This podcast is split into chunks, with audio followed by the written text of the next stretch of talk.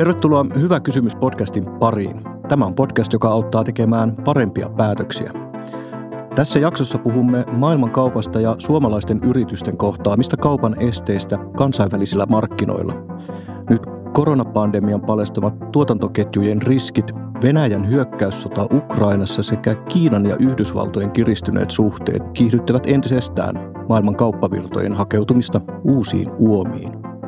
Edessä on uusi aikakausi globaalissa kaupan käynnissä. Selvitetään, mitä se tarkoittaa suomalaisille vientiyrityksille ja viennistä elävälle Suomelle. Minä olen Matti Keränen.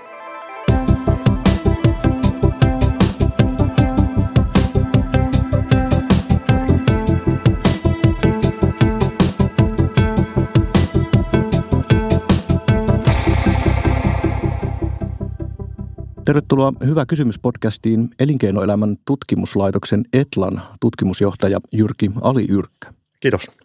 Kirjoitatte tuossa raportin melkein ensimmäisenä sanoina, että maailmankauppa on nyt murroksessa.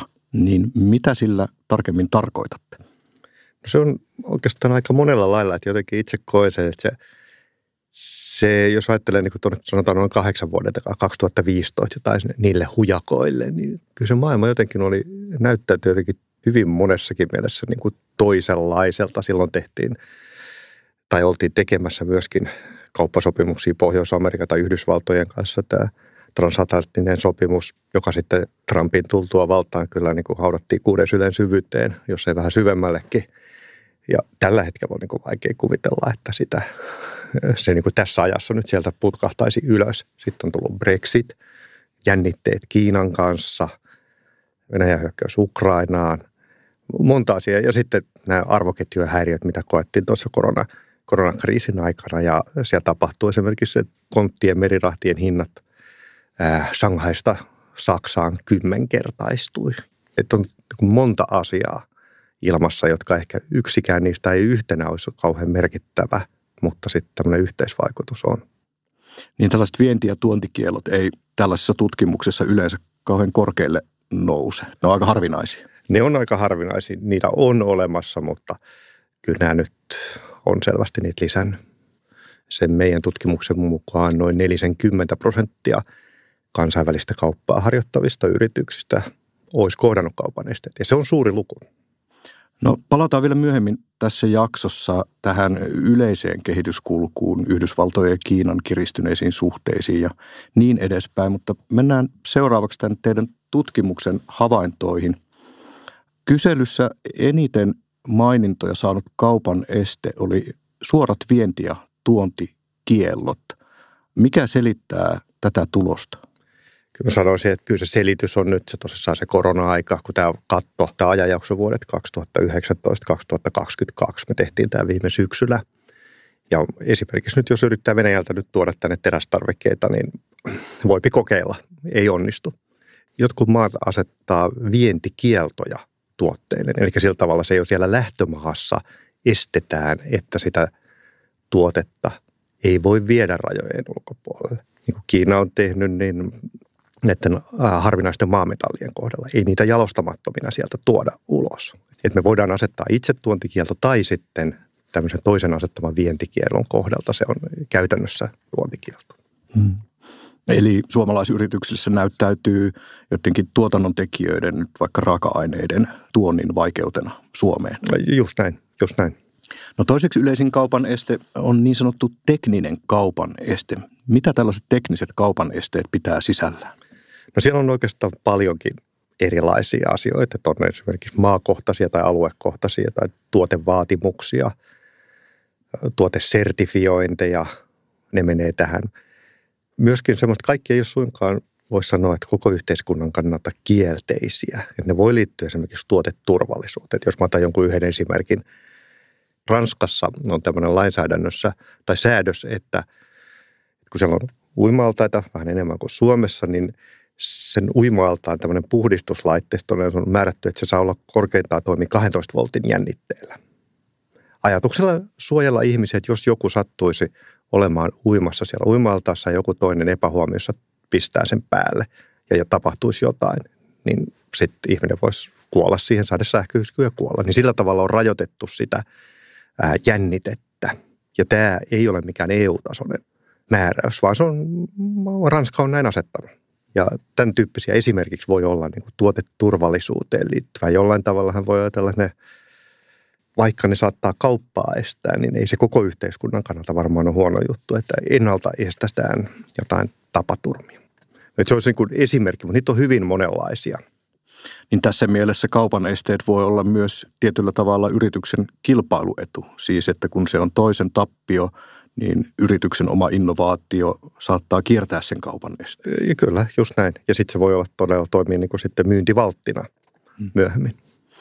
No kolmanneksi yleisin kaupan este oli korkeat tullimaksut. Minkälaista viestiä yrityksistä kuuluu, että miten nämä tullit kohtelee suomalaisia vientiyrityksiä?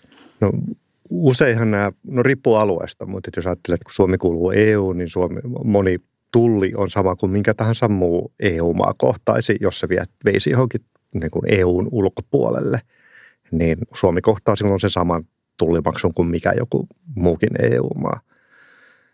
Et siinä sinällään ei ole eroa. Toki on sitten vielä tämmöisiä kahdenvälisiä sopimuksia myöskin ja miten niissä on sitten, niin riippuu tapauksesta. Ja myöskin näistä tuontitullien kohdalta, niin sitten niin kuin tässä tässä muutama vuosi sitten koettiin siihen Yhdysvaltoja ja terästulleihin ja muihin, niin ne ei myöskään aina pysy niin sanotusti vakiona niin, että ne on nyt nämä ja tästä ikuisuuteen, vaan että niissä on myöskin vaihtelua. Niitä voidaan asettaa ja niitä voidaan purkaa. Kaupan esteisiin törmää useimmiten suuren kokoluokan vakiintuneet vientiyhtiöt ja sellaiset vientiyhtiöt, joilla se vienti on kasvuvaiheessa. Mutta jos ajatellaan kaupan esteitä toimialoittain, niin onko jotkut tietyt toimialat alttiimpia kohtaamaan kaupan esteitä? Kyllä kaiken alan yritykset niitä kohtaa, mutta semmoinen pieno ero joka tapauksessa on, että jos ajattelee vaikka nimenomaan näitä perinteisiä kaupan esteitä, kuten tullimaksuja, niin nehän koskee tavaroita. Tariffit eivät koske palveluita, että semmoinen nyt karkea jako, mutta kyllä mä sanoisin, että sitten näiden sektorien, teollisuus- tai palvelusektorien sisällä kyllä varmasti sitten kaiken alan yritykset niitä voi kohdata. Niin mainitsit tuossa palveluviennin. Kuunnellaan siihen liittyen meille lähetetty hyvä kysymys. Sen kysyy vientipalveluita ja markkinakartoituksia yrityksille tarjoavan Palava Globalin perustaja ja toimitusjohtaja Salla Hänninen. Suomen vienti on ollut murroksessa viimeiset vuosikymmenet. Vuodesta 2000 palveluviennin arvo on yli nelinkertaistunut ja volyymi yli kolminkertaistunut. Suomelle iso mahdollisuus olisikin nimenomaan helpottaa digitaalisten tuotteiden ja palveluiden kansainvälistä menestystä. Siis täysin digitaalisten palveluiden, sellaisten, joiden kylkeisenä ei tule jossain kohtaa hissejä tai liukuportaita. Raportin mukaan 41 prosenttia palveluyrityksistä oli kohdannut kaupan esteitä. Meidän kaltaiset yksityiset toimijat voi tukea näitä yrityksiä toistaiseksi kaupan esteiden osalta lähinnä auttamalla ja tunnistamaan sellaiset markkinat, joilla kaupan esteitä on mahdollisimman vähän ja navigoimaan näillä markkinoilla – Miten valtio viennin edistämistyössä edistää nimenomaan digitaalisten yritysten pärjäämistä maailmalla ja voisiko valtio tehdä näiden yritysten eteen nykyistä enemmän? Aika hankala kysymys. Kyllä kuitenkin ajattelen itse, että, että yritykset on tässä siinä avainasemassa. Että jos on nyt selkeitä ihan kaupan esteitä, minkä joku yritys, digitaalisia palveluita tarjoava yritys kohtaan, niin silloin heidän ilman muuta kyllä kannattaa olla sitten viranomaisiin tässä yhteydessä, että mitä sitten tehdä – että ulkoministeri on siinä tapauksessa varmasti se oikea osate. Se, että mitä se voi yleisesti tehdä, niin en kyllä nyt niin keksi, että mikä se, että kyllä mä katsoisin, että kyllä se pääasiassa että luonnollisesti yritykset oman myytinsä ja kasvunsa sitten ratkaisee. Mutta jos tulee joku este, joka on todellinen kauppaeste, niin kyllä mä sitä kannustaisin. Ja mä uskon, että itse asiassa hyvin paljon kaupan esteitä ja tietyllä tavalla – tunnistamatta tai yritys voi kohdata niitä, mutta se ei välttämättä sitten raportoi niistä minnekään niin kuin ulkoministeriö tai muuta. Mä luulisin, että näin aika usein käy. No tällaisen palava global-yrityksen lisäksi meillähän valtio pyrkii suomalaista vientiä edistämään. Siinä Team Finland on se työkalu. Miten tällainen Team Finlandin kaltainen toimija kykenee vastaamaan tähän maailmankaupan murrokseen ja – protektionismin nousuun? Ehkä osittain pystyy, mutta ehkä isossa kovassa aika hankala sitten, että jos protektionismi nousee, niin kyllä se sitten on ehkä niin kuin EU-tasoinen asia enemmänkin kuin Suomen, Suomen sisällä Team Finland. Sen sijaan sitten, että jos ajattelee jotain markkinoiden kartoitusta ja muuta niiden eri lähetystöjen kautta ja tämmöistä, niin toki sellaista he pystyy tekemään.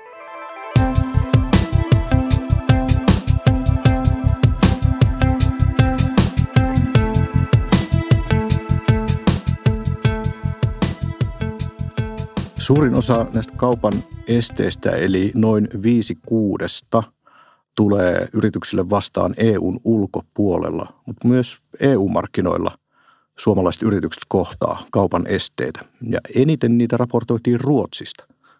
Mitä Ruotsissa tapahtuu? Eikö meidän länsinaapuri salli meidän käydä vapaasti kauppaa? Ruotsissakin ne, yleisimmät esteet on, on niitä teknisiä esteitä. Mutta sielläkin on niin muunlaisia, että ei, ei, se ei suinkaan ole kaikki. Että niin esimerkiksi jossain kohdassa yritys on törmännyt tämmöiseen kotimaisuusvaatimuksiin, että ne on jollain tavalla jonkun julkisen hankinnan kohdalla sitten kuitenkin tuli ilmi, että se pitäisi olla Ruotsissa tehty. Et se, mikä on kiinnostava kysymys, on se, että miten paljon meillä on niitä Suomessa. Nythän me ei sitä, me ollaan katsottu tätä niin sanotusti Suomen näkökulmasta ja, ja siitä, että jos ajattelee nyt vientiä tai suomalaisten yritysten tytäryhtiöitä ulkomailla, niin se näkökulma on niin kuin tämän suuntainen.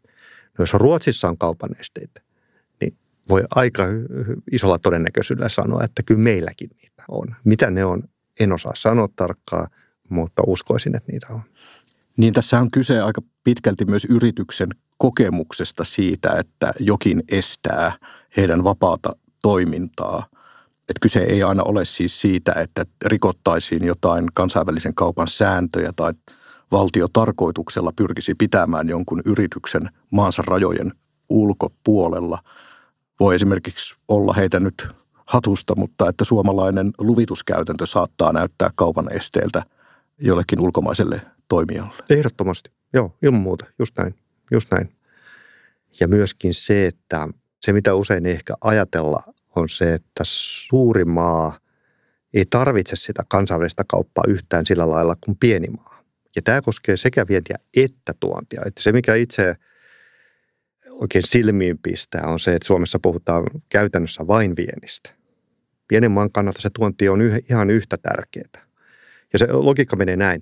Eli pienenä maana meidän ei täällä kannata tehdä kaikkia, vaan ihan suosiolla kannattaa nyt ihan ostaa sitten muualta.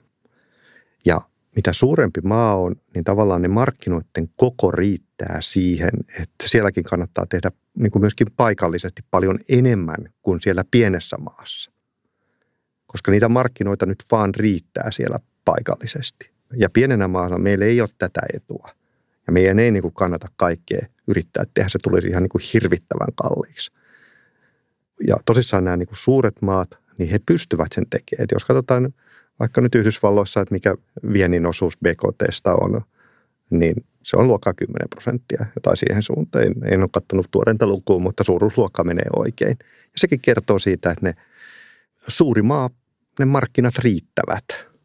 No nyt on nähty, että poliittiset riskit saattaa aika yllättäenkin tulla esiin. Me eletään sellaisia aikoja, että, että Donald Trumpin kaltaiset henkilöt nousee valtaan ja, ja saattaa aika nopeastikin heilauttaa meidän totuttujen kumppaneiden politiikkaa uuteen asentoon. Tähän liittyy myös kehitysyhteistyö- ja ulkomaankauppaministeri SDPn Ville Skinnarin meille lähettämä kysymys. Kuunnellaanpa. Ville Skinnari ulkoministeriöstä, moi. Mun ensimmäinen väittämä on, että maailma muuttui, geopolitiikka muuttui, geotalous muuttui ja tämän väittämän tueksi me ollaan tehty valtavasti työtä, taustatyötä yrityksille, mutta myös Suomelle, Pohjoismaille ja Euroopalle, että miten me tässä uudessa tilassa navigoidaan. Mun kysymys kuuluu lähinnä tutkimustietoon peilaten, että miten tämä uusi geopoliittinen tilanne, kauppasodat, Ukrainan sota, intressipohjainen maailma, protektionismi, kaikki tämä, miten se on huomioitu suomalaisessa elinkeinoelämässä ja mihin toimenpiteisiin tulisi ryhtyä, jotta meidän yrityskenttä, kaiken kokoiset yritykset osaisivat arvioida paremmin poliittisen riskin omassa päätöksenteossaan. Joo, kiitos kysymyksestä. Ei ole ihan helppo kysymys ja jotenkin mä itse ajattelen kuitenkin, että se, se päävastuu siitä, kun puhutaan yritysten investoinneista, niin on se kyllä siellä yrityksellä itsellään. Että kun investointia tehdessä yritys joutuu monta muutakin asiaa arvioimaan tulevaisuudesta, mistä ei nyt ihan tarkkaan tiedetä, niin kyllä se päävastuu on sillä puolella. Niin meillä huhtikuussa valitaan taas uudet päättäjät ja päättäjillä on varmasti aina kova halu vaikuttaa, auttaa, keksiä ratkaisuja, jotka helpottaisi myös yritysten toimintaa vientimarkkinoilla, mutta minkälainen viesti sulta lähtee päättäjille, että onko heidän ratkaisulleen kysyntää yritysten parissa? Sanotaan, että jossain tilanteessa joo, mutta, mutta kyllä se kumminkin se niin kuin yritysten tehtävä itsessään. He saavat tuotot, niin he ottavat, he kantavat riskiä. Sitten jossain erikoistilanteessa sitten voi olla ihan perusteltu, että siihen valtio osallistuu. En ole itse mikään niin kuin yritystukien suurin puolesta puhuja.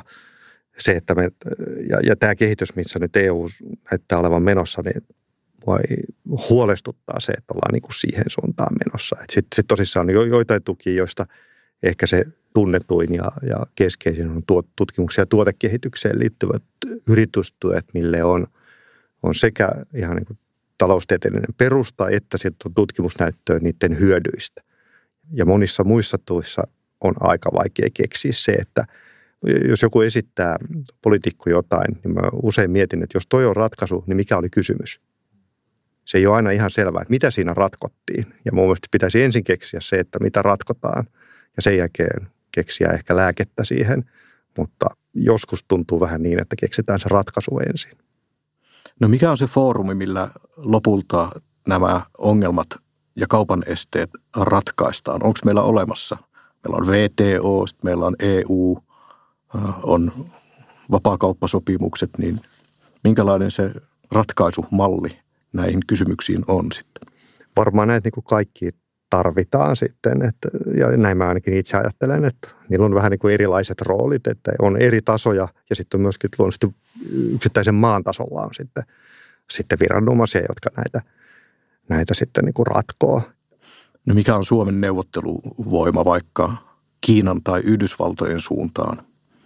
No ehkä se aika vaatimaton voi olla, mutta toisaalta sitten me ollaan osa, osa EUta ja siinä mielessä ne, ne sitten, jos me saadaan sieltä tukea, niin sitten on niin leveämmät hartiat. Ja, mutta kyllä tässä nyt ilman muuta, että jos ajattelee vaikka jotain VTO-rikkomuksia ja siitä, että joku iso maa rikkoo – VTO-säätöjä, joka on sen jäsen ja versus pieni maa. Ja sitten jos annetaan joku niin sanotusti muikkari siitä, eli niin kuin rangaistusmaksu sitten ja sitten se voi kuoltaan sille pienelle maalle olla semmoinen, että sitten se pieni maa muuttaa käyttäytymistä, mutta sitten jos sitä ei ole suhteutettu sen maan kokoon, niin sitten se iso maa, että se on että me maksetaan toi, että ei tunnu missään. Tämän raportin johtopäätöksissä suhtaudutte aika varauksin niihin toimenpiteisiin, joita on tarjottu ratkaisuksi teollisuuden tuotantoketjujen uudelleenjärjestelyyn tai esimerkiksi kriittisten raaka-aineiden saatavuuden parantamiseksi. Mistä tällainen varauksellisuus kumpuaa? No oikeastaan siitä, että jos, jos lähtee ihan siitä, että kenellä on suurin intressi siihen, että se tuotanto toimii. Jos ajattelet, että jos yrityksellä on ongelmia sen materiaalien tai komponenttien ostamisessa – niin heillä on ilman muuta kaikista suurin intressi ratkaista se itse ja he ehkä tietää siitä asiasta eniten itse. Ne yksinkertaisessakin tuotteessa ne, ne arvoketjut voi olla siis aivan mielettömän monimutkaisia, kun otetaan siihen mukaan vaikka kolme toimittajaporasta. Tarkoitan sitä, että yrityksellä voi itsellään olla vaikka tuhat toimittajayritystä, ja sitten jos me katsottaisiin, että kuinka monta toimittajayritystä yhteen saa sillä näillä kaikilla tuhannella toimittajalla, se luku voi helposti olla 50 000 tai 100 000. Ja sitten jos niitä kerroksia on vaikka viisi, niin pääsee semmoisiin lukuihin, että et alkaa ymmärtää, että miten monimutkaista tämä on. Ja siinä on kaikki mantereet mukana ja, ja ehkä 150 maata, niin ne on niin monimutkaisia, että on niin aika vaikea keksiä sitten, että miten se poliitikko nyt osaa sitten sanoa, että miten tätä ketjua pitäisi tässä nyt muuttaa.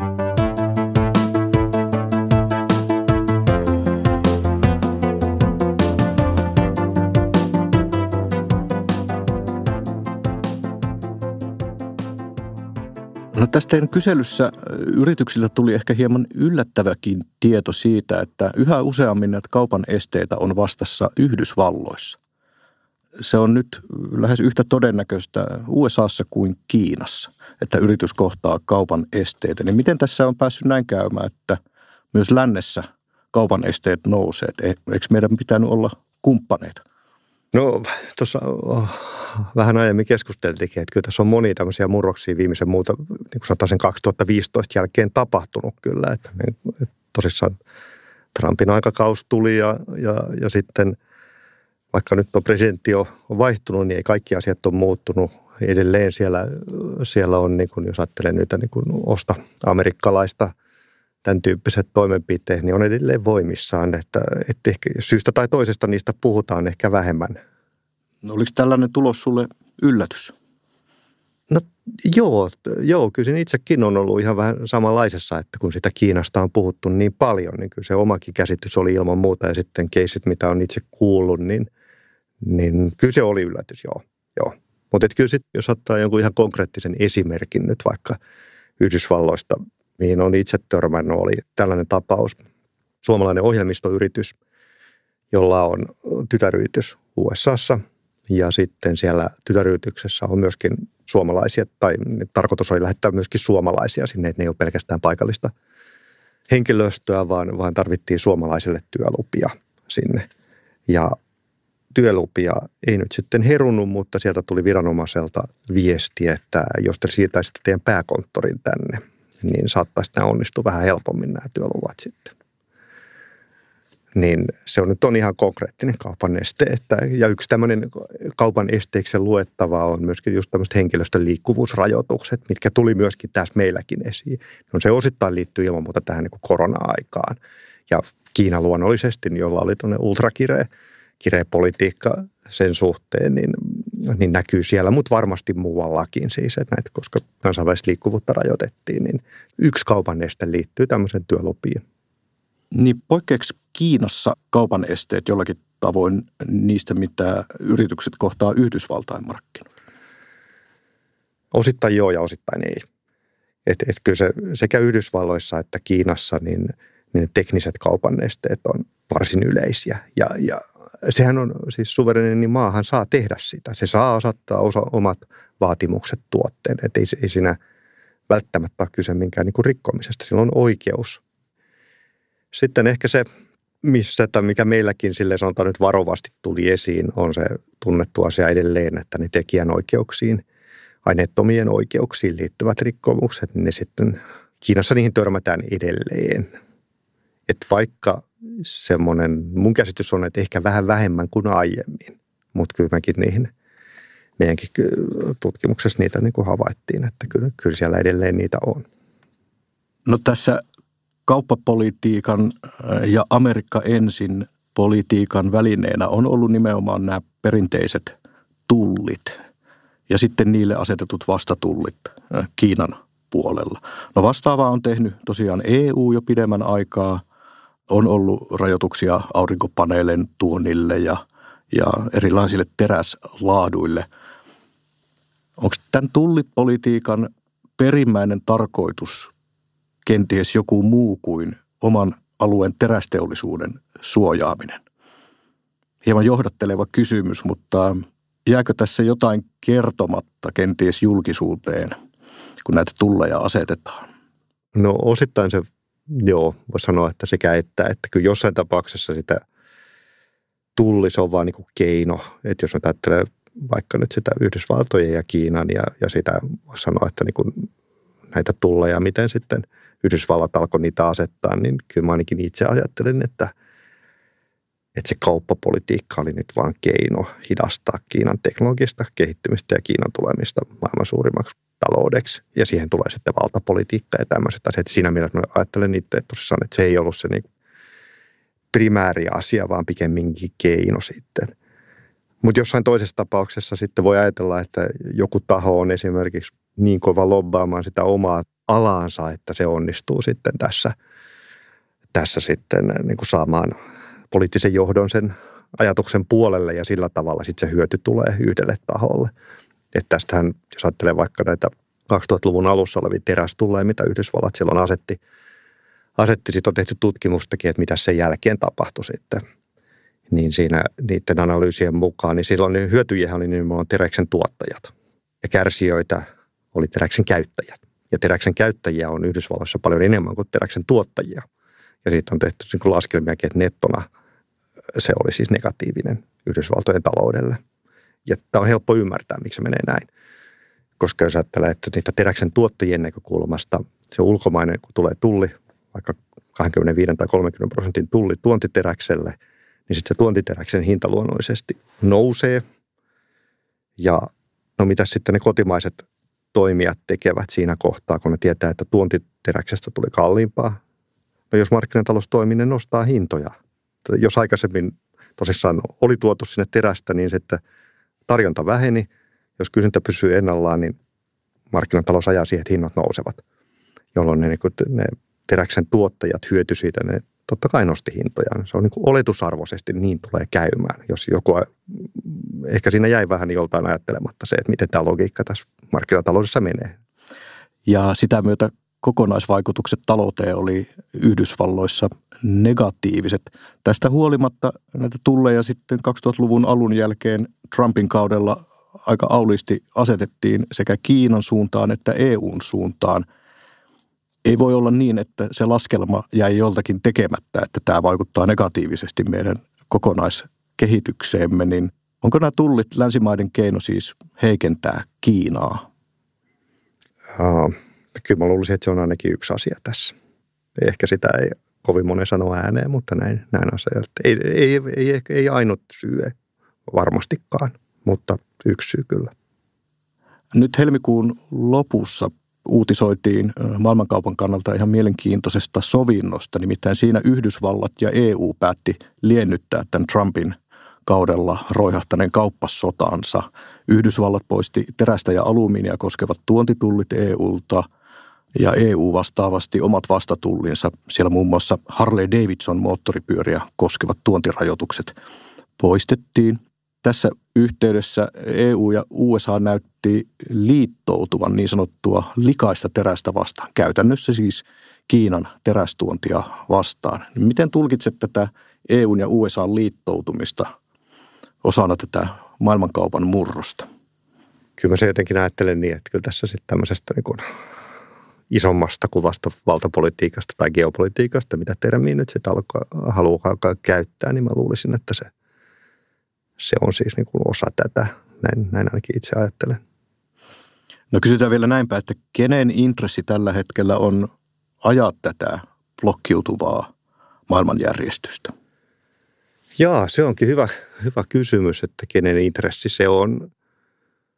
Ehkä sitten tosissaan, jos ajattelet vaikka sitä Yhdysvaltoja, niin jotenkin se, ajattelin, että se liittyy tosissaan tämmöiseen isompaan.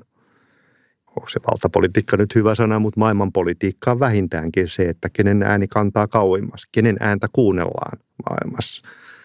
Ja nyt on se Yhdysvallat ollut, ollut viime vuosikymmenet tässä se, kuka on siinä ollut se, se iso ja Kiina on tullut kovaa vauhtia perässä sitten. Ja, ja ainakin itse ajattelen tosissaan, että se osa on sitä, että se Kiina, Kiina kasvoi jo niin suureksi ja myöskin se edistys siellä Kiinassa niin meni niin pitkään, että sitä haluttiin jollain tavalla sitä sitten koettiin uhkaksi tai Yhdysvalloissa koettu. Tämä on mun tulkinta. En, en, en mä keneltäkään ole tätä kuullut, että näin olisi tai olisi tutkittu, että juuri näin se oli. Mutta tämä on omaa tulkintaa, että, että näin se on. Mutta sitten muuten, niin – kukin maa loppujen lopuksi ajaa sitä omaa. Viime kädessä se on se oma etu, mikä ratkaisee. Ja sitten liittoutumat muodostuu vähän sillä tavalla, että kenellä on samansuuntaisia etuja, niin ne, ne sitten herkemmin löytävät sitten kumppaninsa niin kuin toisistaan. No me eletään tällaista äärimmäisyyksien aikaa. Se tarkoittaa samalla sitä niin kuin populististen helppojen ratkaisujen läpimenoa. Brexit ja Trump on näistä nyt varmaan niin kuin selkeimmät tämän aikakauden symbolit. Onko tässä Suomen kaltaisen pienen valtion kannalta riskejä, että me lähdetään liikaa mukaan siihen suurten pelureiden vastakkainasetteluun ja lähdetään valitsemaan puoliamme?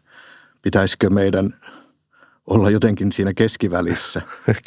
Ky- kyllä siinä ilman muuta osittain varmasti näin, näin on. Luonnollisesti me ollaan osa EUta ja siinä mielessä aina ei me ehkä ihan, me, me ei sitä ihan täydellisesti pystytä ehkä aina itse valitsemaan, mutta kyllä mä itse edelleen uskon, että tällä vanhalla suomalaisella sananlaskulla, että kun kaksi karhua tappelee, niin pienemmän kannattaa pysyä siitä taistelusta sitten sivussa.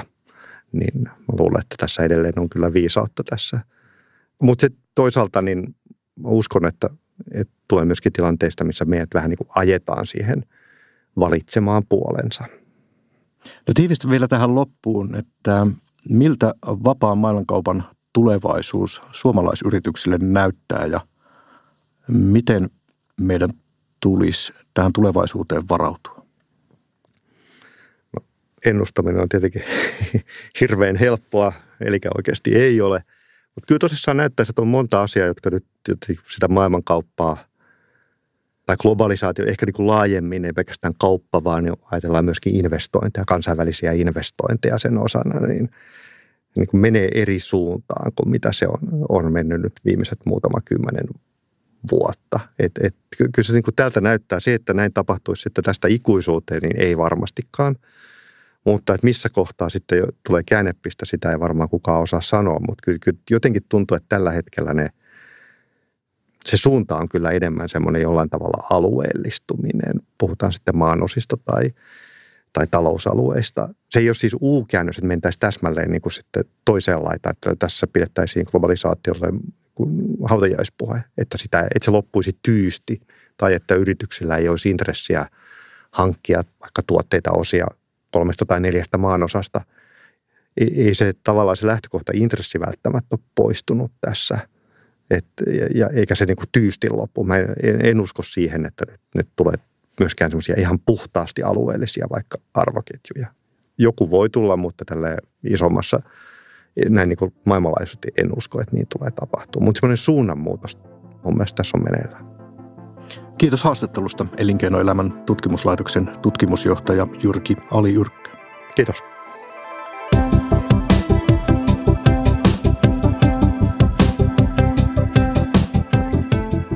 Tässä jaksossa käsittelimme valtioneuvoston selvitys- ja tutkimustoiminnan julkaisemaa raporttia Kaupan esteet kansainvälisillä markkinoilla. Raportti löytyy osoitteesta julkaisu.valtioneuvosto.fi. Kiitos kun kuuntelit. Ensi kertaa.